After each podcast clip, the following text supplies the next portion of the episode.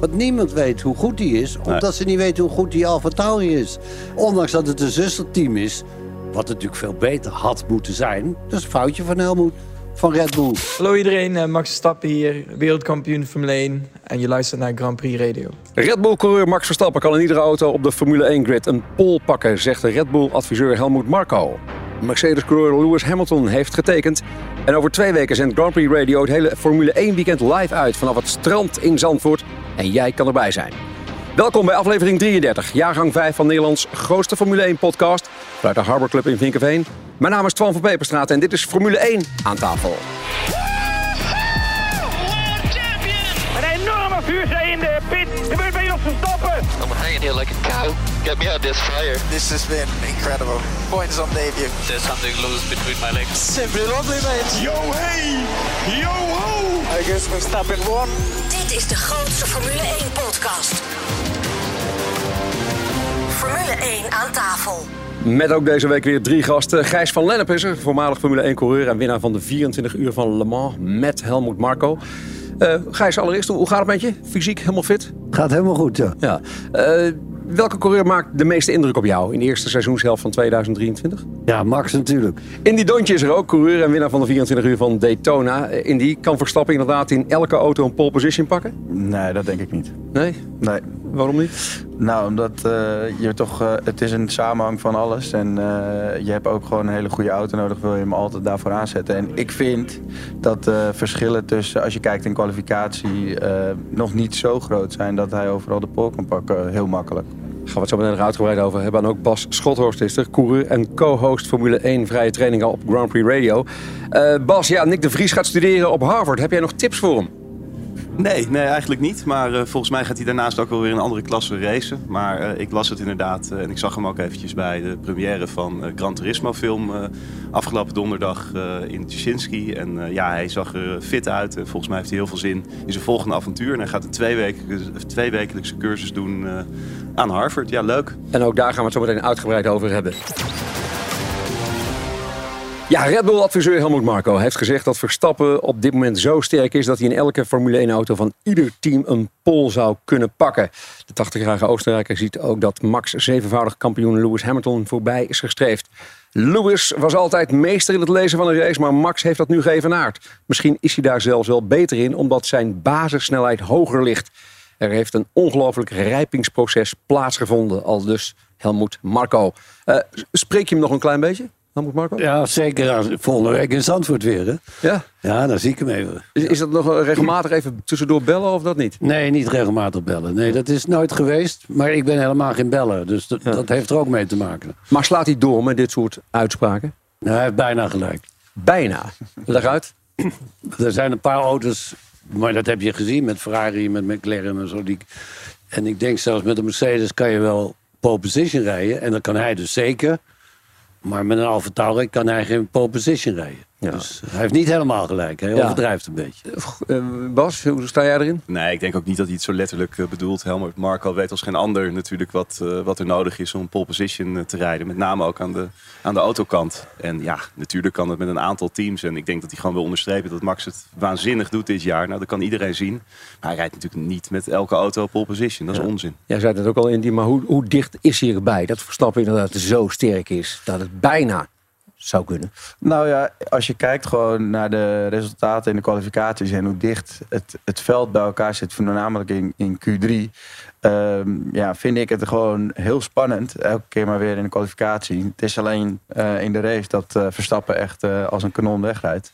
Maar in de kwalificatie vind ik het altijd wel super spannend. Kijk naar een Albon die ook best wel mee kan doen in een Williams die nog niet op en top is. Dus Nou ja, Indy, ik wou net zeggen, want hij heeft toch helemaal niet zo heel makkelijk elke keer.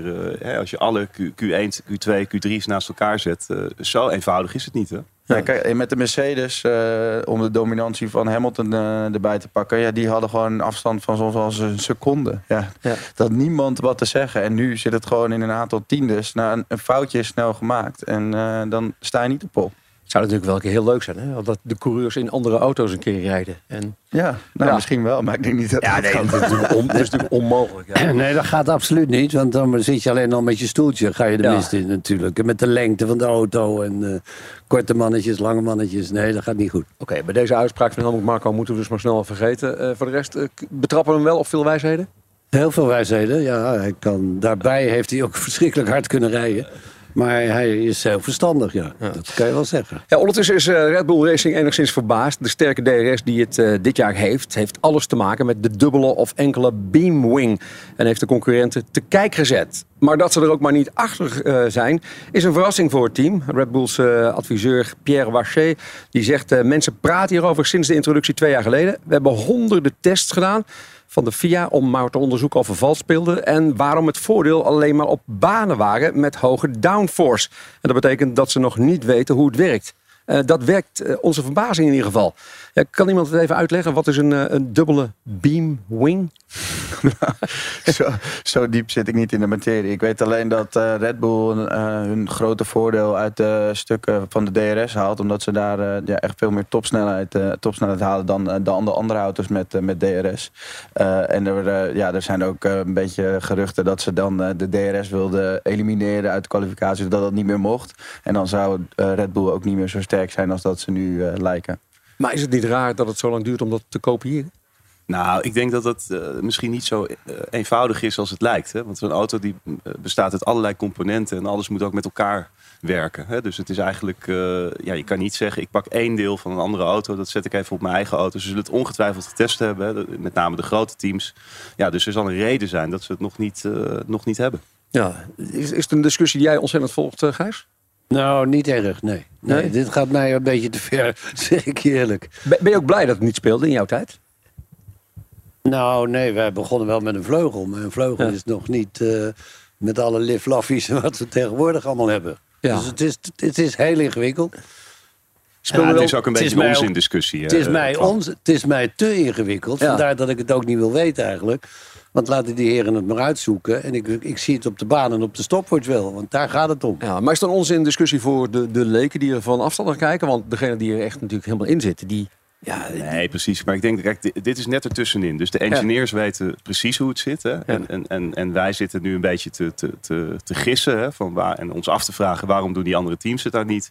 En publiek interesseert het volgens mij heel weinig. Dus ze zoeken natuurlijk... iedereen zoekt naar redenen waarom Red Bull zo dominant is op dit moment. Ja, nou, en daarom krijg je allerlei discussies over dit. En wat Indy net zegt, misschien willen ze het wel afschaffen in de kwalificatie. Nou ja. Allemaal onzin, denk ik. Ja, Red Bull heeft gewoon een hele goede auto. En de rest moet het maar zien hoe ze in de buurt komen. En nog één ding. Je weet, mijn uitspraak... de beste rijder zit altijd in de beste auto. Ja? Altijd zo geweest. Is dat echt zo? Uiteindelijk wel, natuurlijk. Ja, meneer Hamilton, die zat 7 jaar in de beste auto... en dan wordt 7 keer wereldkampioen. Ja. Omdat hij toen de beste rijder was. Alleen Max is nog misschien wel een tandje hoger. Ja goed, Red Bull Racing is dus in 2023 het team om te verslaan in de Formule 1. De cijfers liegen er niet om. Red Bull heeft 694 ronden aan de leiding gereden. Als je even kijkt naar de nummers 2, 3, etc. Concurrentie komt er niet aan te pas. Ferrari 12 rondjes. Mercedes 11, McLaren 4 en Aston Martin 3 rondjes. Ja, wat maakt nou Red Bull zo goed en nog even buiten Verstappen?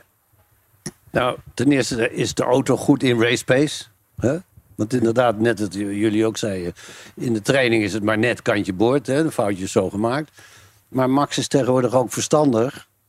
En als de eerste ronde niet lukt... dan lukt het als de DRS open gaat bij de 4e ronde. En daarbij kan hij dan zogenaamd heet dat managen. Maar dat komt ook omdat de auto goed is. En hij kan het met zijn verstand heel goed managen, ja. En met zijn handjes. Ja. Dus dan wint hij het altijd... Ja. En dan nog even, heren, buiten Verstappen. Wat maakt Red Bull zo dominant? Ja, de hele package dit jaar. De auto is gewoon voor elkaar. En wat je hebt gezien in het verleden bij andere fabrikanten... ja, dat heeft Red Bull nu. En dat duurt al een tijdje. En dat duurt misschien ook nog een tijdje. Ja, dat heeft met allerlei dingen te maken. Maar ja, de beste auto is van de tekentafel gekomen. Ja, en je ziet dat hun banden, slijtage, hun management is gewoon mega goed. Zij kunnen op een set banden veel meer vragen dan andere teams dat kunnen. Want als ze dat gaan doen, dan verbrand de banden eronder vandaan en heb je geen grip. En de Red Bull-auto kan dat aan. En dat maakt het verschil ook in de race. Nou ja, als Red Bull niet mee zou doen dit jaar, had je een ontzettend leuk kampioenschap gehad voor de neutrale kijker. Ja. Want de rest zit volgens mij allemaal redelijk dicht bij elkaar. Ik heb nu een aantal races gezien waar het echt waanzinnig is. Hè? Als je bijvoorbeeld Red Bull Ring zag, waar het zo dicht bij elkaar zat. Ja, dat is wel wat we natuurlijk eigenlijk allemaal willen zien. En ja, dus we worden in dat opzicht ook wel verwend. Alleen ja, die Red Bull die is gewoon een stukje sneller. Heeft Red Bull nog een zwakke plek?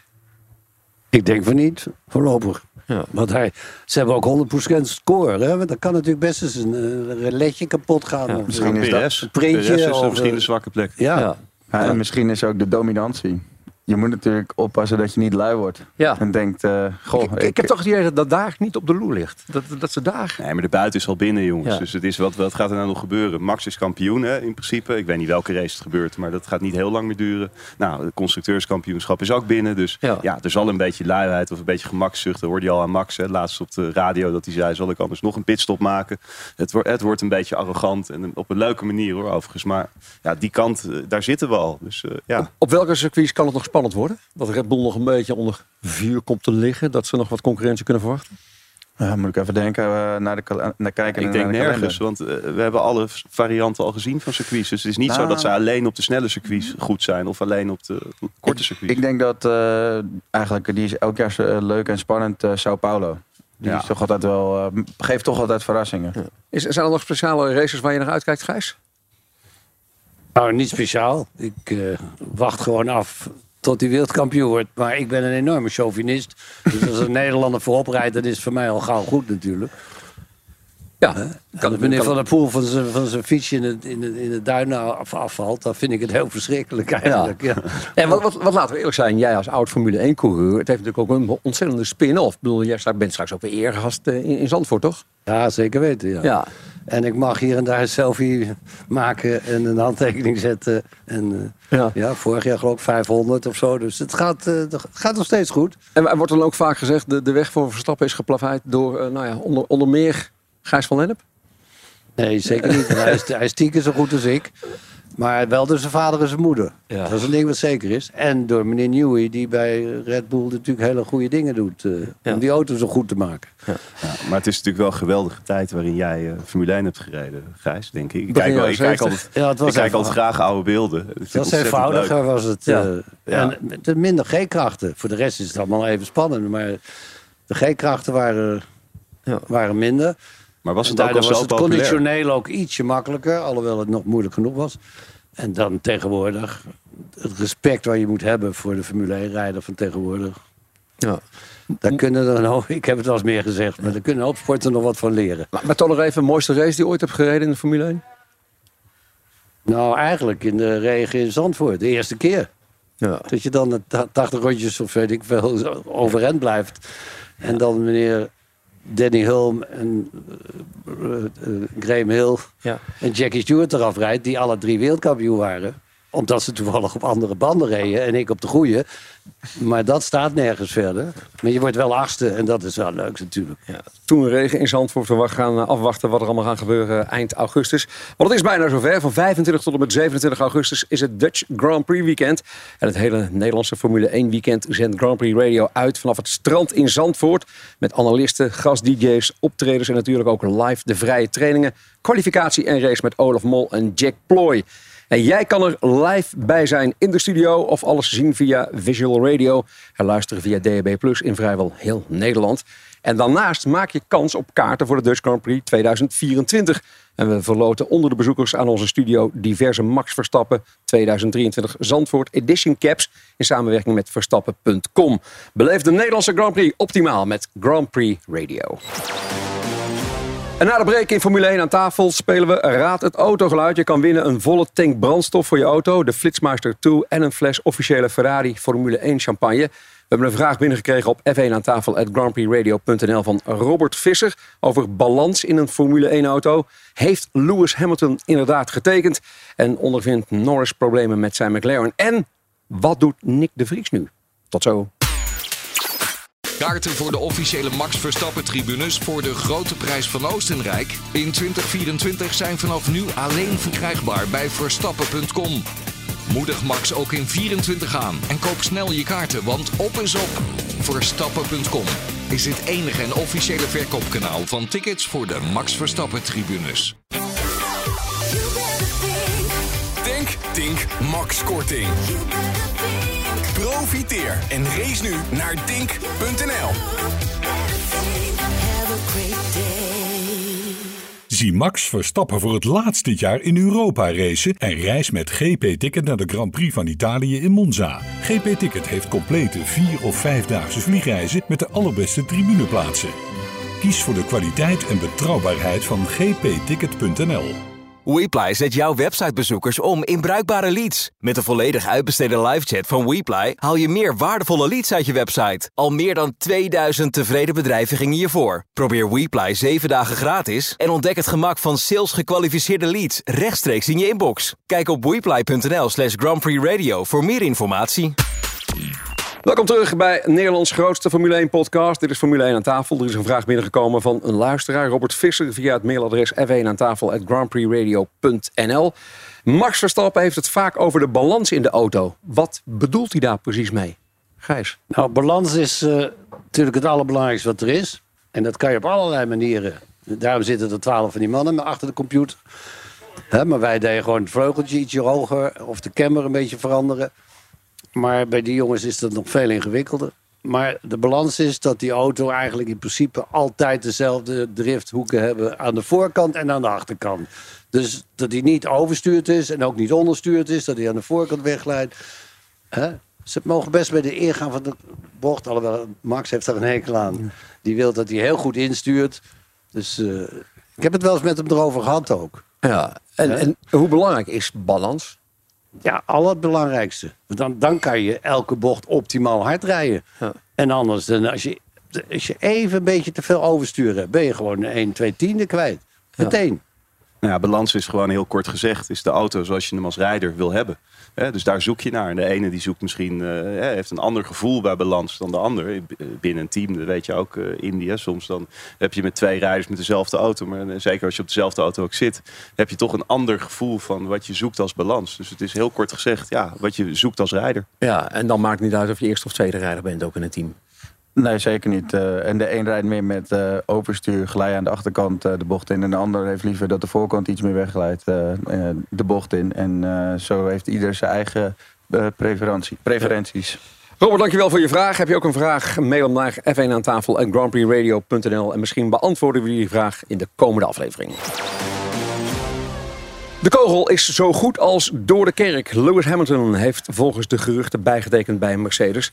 De verwachting is dat de aankondiging nog voor de Grand Prix van Nederland de wereld ingaat. Is dat een goede zaak voor Mercedes? Jazeker. Ik denk dat Hamilton een hele goede rijder is. En de laatste tijd is hij ook een stuk beter dan George Russell. Ik denk dat hij toch wel ik wil niet zeggen comeback, maar hij viel wat terug vorig jaar. En nu zie je toch weer dat hij wel weer de leiding pakt binnen het Mercedes-team. En ik hoop dat ze ook een keer terug kunnen komen. Want de strijd die in 2021 was natuurlijk fantastisch. Ja. Is het inderdaad ook een goede zaak voor Hamilton? Ja, ik denk het wel. Hij tekent alleen maar als hij dat ook echt wil. Tjing, tjing. Dus hij gaat natuurlijk wat verdienen. Maar ik denk vooral voor Mercedes. Die willen terugkomen. Dus dan is de ervaring van Hamilton daar heel belangrijk in. En het ontwikkelen van de auto. En te zorgen dat die auto weer terug aan de top komt. Ja, hoe kijk jij op dit moment naar Hamilton, Gijs? Nou, ik denk dat hij het toch een klein beetje gehad heeft. Want ik hoor hier wel zeggen dat hij Russell weer verslaat. Dat heeft hij ook wel eens gedaan net, ja. Maar in principe is Russell gewoon beter dan Hamilton. Of wordt beter dan Hamilton. Ja. En zo zijn er nog een paar. Dus ik denk eigenlijk, ik snap niet goed dat hij überhaupt nog rijdt. Maar ja, hij wil het graag. Maar waarom? Mag de goede god weten. Ja, misschien die ping-ping dus, wat we net zeiden. Daar heeft hij er meer dan genoeg. Meer dan genoeg. Ja, maar goed, sommigen die denken alleen maar meer graai. Ja, ik denk dat hij gewoon nog door wil gaan. Ja. Weet je? Ik denk dat hij gewoon puur als racer nog een paar jaar aan vast wil plakken. En uiteindelijk, natuurlijk wordt hij er goed voor betaald. Ja. Maar, wereldkampioen worden is wellicht. Ja, nee, weet ik niet. Ja, dat kan toch zo weer veranderen. Ja. Nooit meer. Nee? Hoe zit jij erin niet? Als er nieuwe regels komen in 2026, dan is er weer een opening. Maar goed, dan praat je weer over een periode van 2,5, 3 jaar. Ja, dus maar, niet daarvoor zal het gebeuren. Als Max ermee ophoudt, dan zou het kan. Ja. Heeft hij een klein kantje. Ferrari zou hem gepolst hebben. Zou dat nog een goed huwelijk hadden kunnen worden? Ja, kan. Ja, ja, natuurlijk. Ja, waarom niet? Ik zou als coureur altijd graag voor Ferrari gereden hebben in mijn carrière. Ik denk dat dat fantastisch is. Het is toch een bijzonder team. Maar ja, ik weet niet of dat echt een gerucht is gebaseerd op waarheid. Ja, goed. Maar... ik geloof er niet in. Nee? Nee. Hamilton en Ferrari is geen goed huwelijk. Zeker niet. Niet en... de arrogante Engelsman komt even vertellen in Italië hoe het moet. Gaat niet werken. Ik begreep dat hij het al afgezegd heeft trouwens. Maar... goed, Mercedes lijkt het dus allemaal te gaan worden. En binnenkort komt de aankondiging dat Hamilton heeft bijgetekend bij Mercedes.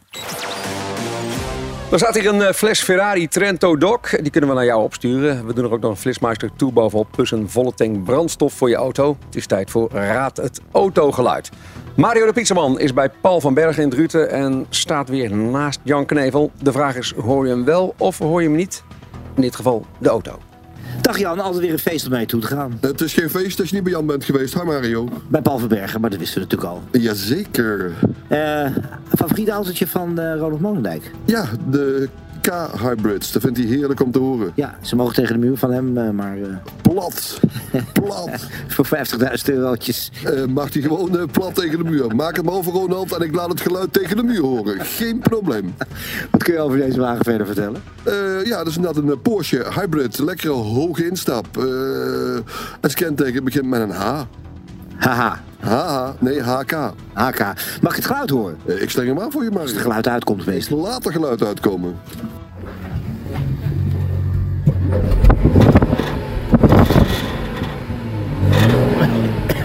U vond ik hier niet in de hoek parkeren, want ik kreeg wat uitlaatgassen in mijn snuffert. Ja, maar dat is wel heerlijk, hè? Een hybrid waar uitlaatgassen van in je snuffert krijgt. Lekker goed voor het milieu.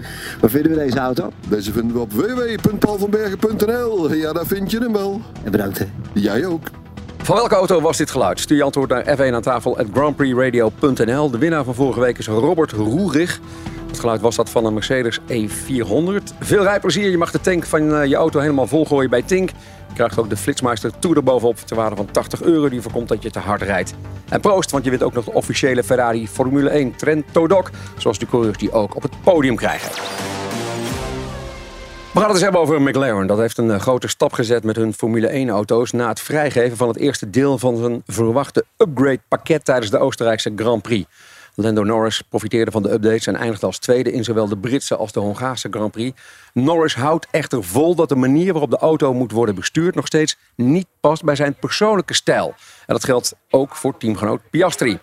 Het is niet alleen mijn smaak, het is ook die van Oscar... want we hebben redelijk vergelijkbare opmerkingen, zei Norris... toen hem werd gevraagd wat hij nodig had om de auto bij hem te laten passen. Hetzelfde als vorig jaar, zelfs toen Ricciardo aan het rijden was...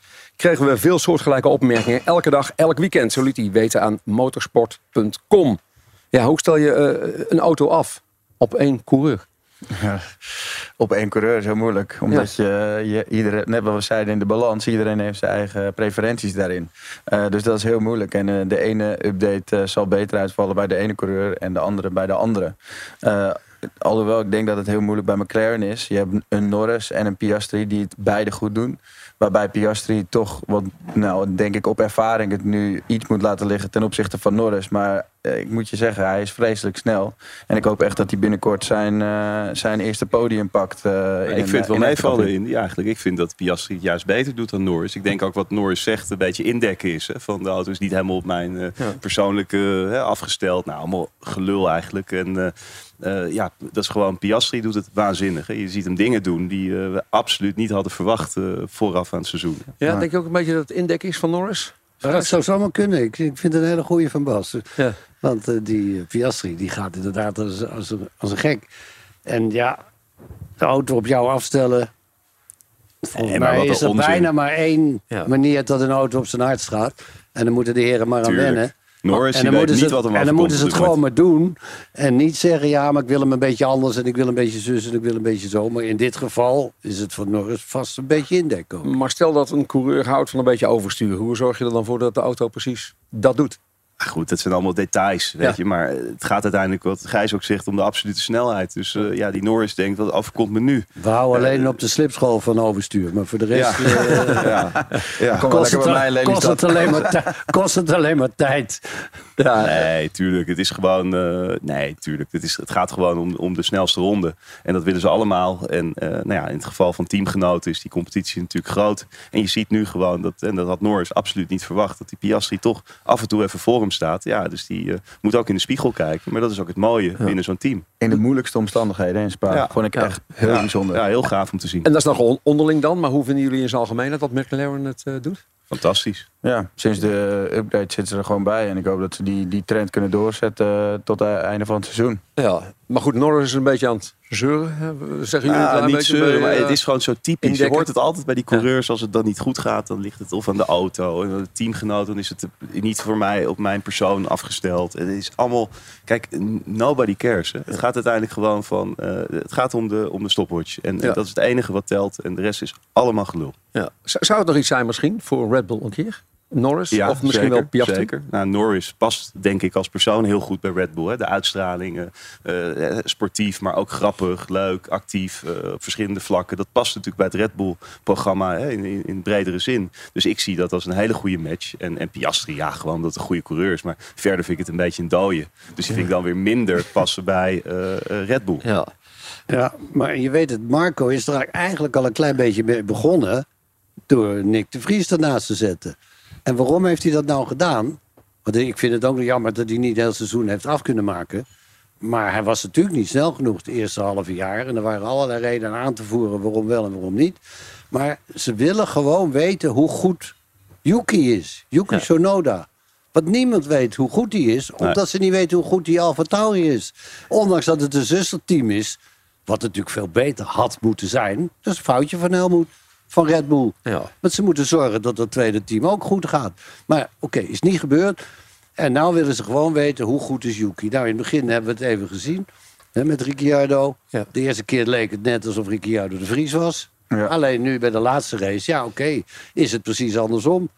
Dus wat voor zaken krijgt Yuki? Ze weten het nog niet. Yuki staat onder druk, dat is duidelijk. En dat is ook mooi, denk ik. En goed. Ja. En dan maar ze weten het nog niet. Ze weten het nog niet. Goed, maar Norris of... Piastri een keer van Red Bull, je gaat ook wel zien zitten. Ja, zeker weten. Maar net wat Bas zegt, Piastri is wel echt een dooie. En dan is Norris gewoon een leukere persoon om naast Max te zetten. Ja, toch? Nog een nuance erin, Twan. Kijk, het gaat om de rondetijden. Ja. Dus als Piastri de absolute toptalent is, hè, die zich doorontwikkelt dit seizoen... dan zal Red Bull hem ook graag willen hebben. Hè. Dus het gaat niet om uiterlijk. Maar ik bedoel meer van, hè, het zou goed passen, Norris en Red Bull.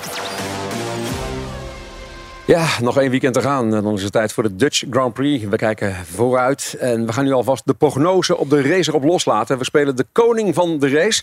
We stellen aan onze gasten een vraag, maar misschien weet jij het veel beter. Gijs, gaat Verstappen de Dutch Grand Prix winnen, wederom?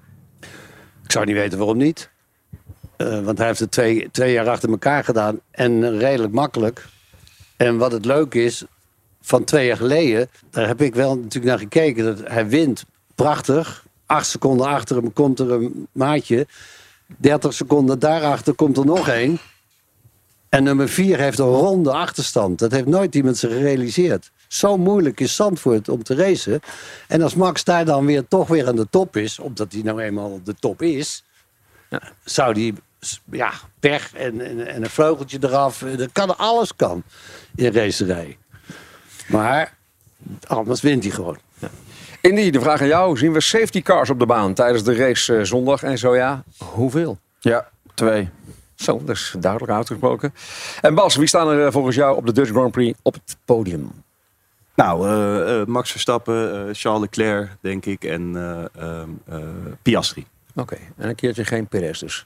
Nee, mijn vertrouwen in Perez is wat gedaald gedurende het seizoen. Dus tuurlijk, hij kan er ook staan. Weet ik veel. We weten het toch niet. Maar het is, ik zou dit een leuk podium vinden. En Perez, hij staat onder druk. Hè? Dus dan, je weet nooit hoe het loopt. Praat mee via onze socials of ga naar grandprixradio.nl. Ja, dan naar die andere coureur. Nyck de Vries die heeft inmiddels zijn zinnen gezet op een opleiding op Harvard. De ex-Formule 1-coureur gaat negotiation en leadership studeren. Ik wist niet dat het bestond. Hij heeft nog nooit gestudeerd en het lijkt hem leuk... omdat hij tijd en interesse heeft om andere dingen te leren naast het racen. Nou, dit is volgens mij wat groter gemaakt dan het daadwerkelijk is. Hij doet inderdaad zo'n cursus van 2 weken. Nou, er zijn op alle universiteiten hebben tegenwoordig die online courses om jezelf te ontwikkelen. Nou, ik kan me best voorstellen dat hij zoiets heeft. Ik wil even ook iets anders doen dan racen. Maar ik verwacht hem toch wel heel snel in een Formule E-team of wellicht iets anders. Ja. Jij kwam hem tegen bij die première vorige week. Wilde hij iets zeggen? Nee, dat was eigenlijk maar heel kort. Ja. Dus hij werd meteen weggetrokken. Dus ik heb hem alleen even gedag gezegd en de hand gegeven. En heel kort, maar we zijn niet echt de diepte ingegaan. Maar wat is de reden dat hij niet ergens gewoon tekst en uitleg geeft over zijn kant van het verhaal? Nou, het is wel heel pijnlijk verlopen. Dus ik kan me ook voorstellen dat hij het prettig vindt om eerst iets nieuws te hebben. Kijk, als hij niet verder komt dan ik ga een Harvard-cursus doen 2 weken... dan is ook niet echt een verhaal. Dus ik denk dat hij wacht op een volgende stap in zijn racecarrière en dan naar buiten treedt. En dat lijkt me verstandiger. Dat denk ik ook. En in Assen was hij. Mm-hmm. En daar heeft hij zelfs nog rondjes gereden. Ik weet niet wat. Gaf hij geen interviews. Maar heeft hij 0 interviews gegeven. Hij wou niet zeggen. Dus ja, dat vind ik eigenlijk een beetje jammer. Waarom zou hij niet vertellen wat er gebeurd is? Ja. Maar jij zei al dat je het jammer vond. Maar vind je het wel begrijpelijk? Ja, zeer. Ja, gaat niet hard genoeg. En dan maakt Formule 1 moet hij ook uit zijn hoofd zetten. Ja. Dat is jammer, maar waar. Dat is de keiharde realiteit. Maar daarom betekent dat niet dat hij nog een heleboel geld kan verdienen in de racerij, hoor. Ja, absoluut. Onder andere lange afstandraces. Ze hebben overal goede coureurs nodig. Ja. Maar Formule 1, een keer terug. Ja, ik weet niet of hij dat wil.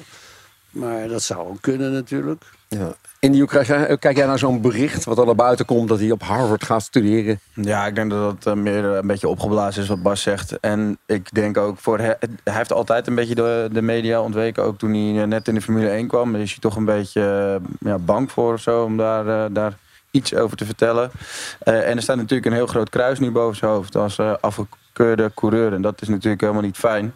Dus ik snap het aan de ene kant wel dat je een beetje terugtrekt. Alleen ik zou wel gewoon duidelijk naar buiten brengen van joh, dit is wat ik wil gaan doen. Hier wil ik nu op gaan focussen. Ik weet dat hij in de LMP2 toen heel hard ging in Le Mans. En daar heeft hij het al heel goed gedaan. Dus genoeg kans in de autosport. En hij kan daar zeker nog zijn geld in verdienen. Ja, had zijn middelbare school nooit afgemaakt. Dus misschien ook nog wel kans op een diplomaatje. Ja. En je hebt natuurlijk de hypercars in Le Mans. En dat is nou niet meer 1 merk of 2 merken, maar er zijn nu in één keer, weet ik veel, 6, 7 merken. Ja. Dus ze willen allemaal goede rijders hebben. Dus hij komt overal aan de bak. Volgende week zijn we er weer, dan vanuit Zandvoort. Een extra lange podcast die geheel in het teken staat van de Dutch Grand Prix. Diverse gasten schuiven aan, waaronder algemeen directeur Dutch Grand Prix Robert van Overdijk. Erik Weijers komt langs, Chief Sporting Officer Circuit Zandvoort. Ronald Molendijk en nog veel meer gasten. Dit was Formule 1 aan tafel. Redactie Sjaak Beumer, vormgeving en montage Marnix Westhuis. En draaiboek en productie Mario de Pizzaman. Mijn naam is Twan van Peperstraat en blijf nog even hangen voor de bonus. Dit is de grootste Formule 1-podcast. Formule 1 aan tafel. Het ziet er weer geweldig uit. Wat heb je voor ons klaargezet hier? Ik heb hier een heerlijke Korean fried chicken. Crispy gamba's. De normale oestertjes. En de steak tartar. Spijs tuna. Ebimaki. Met verse wasabi en een komkommer. Geniet ervan. Eet smakelijk. Dankjewel. Gijs, wat is nou het allermooiste en grappigste van een Formule 1 race op Zandvoort? Ja, het enige wat ik in elk geval nog weet, omdat ik natuurlijk de oudste ben hier aan tafel, kan ik ook het langste terug. Nou, dat was in 1948. Was ik met mijn vader en mijn broer van 11 op rij 14 van de Stenen Tribune. Nadat ik thuis eindeloos gezeken had om mee te mogen. Nou, toen zei mijn vader, nou vooruit, dan mag jij ook mee. Die kleine mag mee? Ja, die kleine mag mee. En dat was nog ene meneer Van Haren van de Knak die dan de vlag zwaait. Maar toen was het dus niet bij de Grand Prix, maar bij de 500cc-race. Ze hadden zo'n Cooper-race. En er stond nog een monteur met zijn voet op de eerste rij, notabene. Gewoon met zijn poot op het wiel. En die Van Haren met zijn klompvoet. Ja. Die deed gewoon de vlag omhoog en die ging de vlag naar beneden. Die vet flikkert zo ondersteboven. En volgens mij is hij niet dood gegaan, maar ze hebben er ook niet over hem heen gereden. Maar zo amateuristisch als het was in 1948. Maar ja, een race 120 gemiddeld. Dat doe je nu met elke kever. Dus let op. Alle gebruik van hetgeen in deze podcast F1 aan tafel wordt opgemerkt is ongeoorloofd. Zonder expliciete schriftelijke toestemming ter zake verkregen van Grand Prix Radio. Met inachtneming van een duidelijke, deugdelijke bronvermelding met link.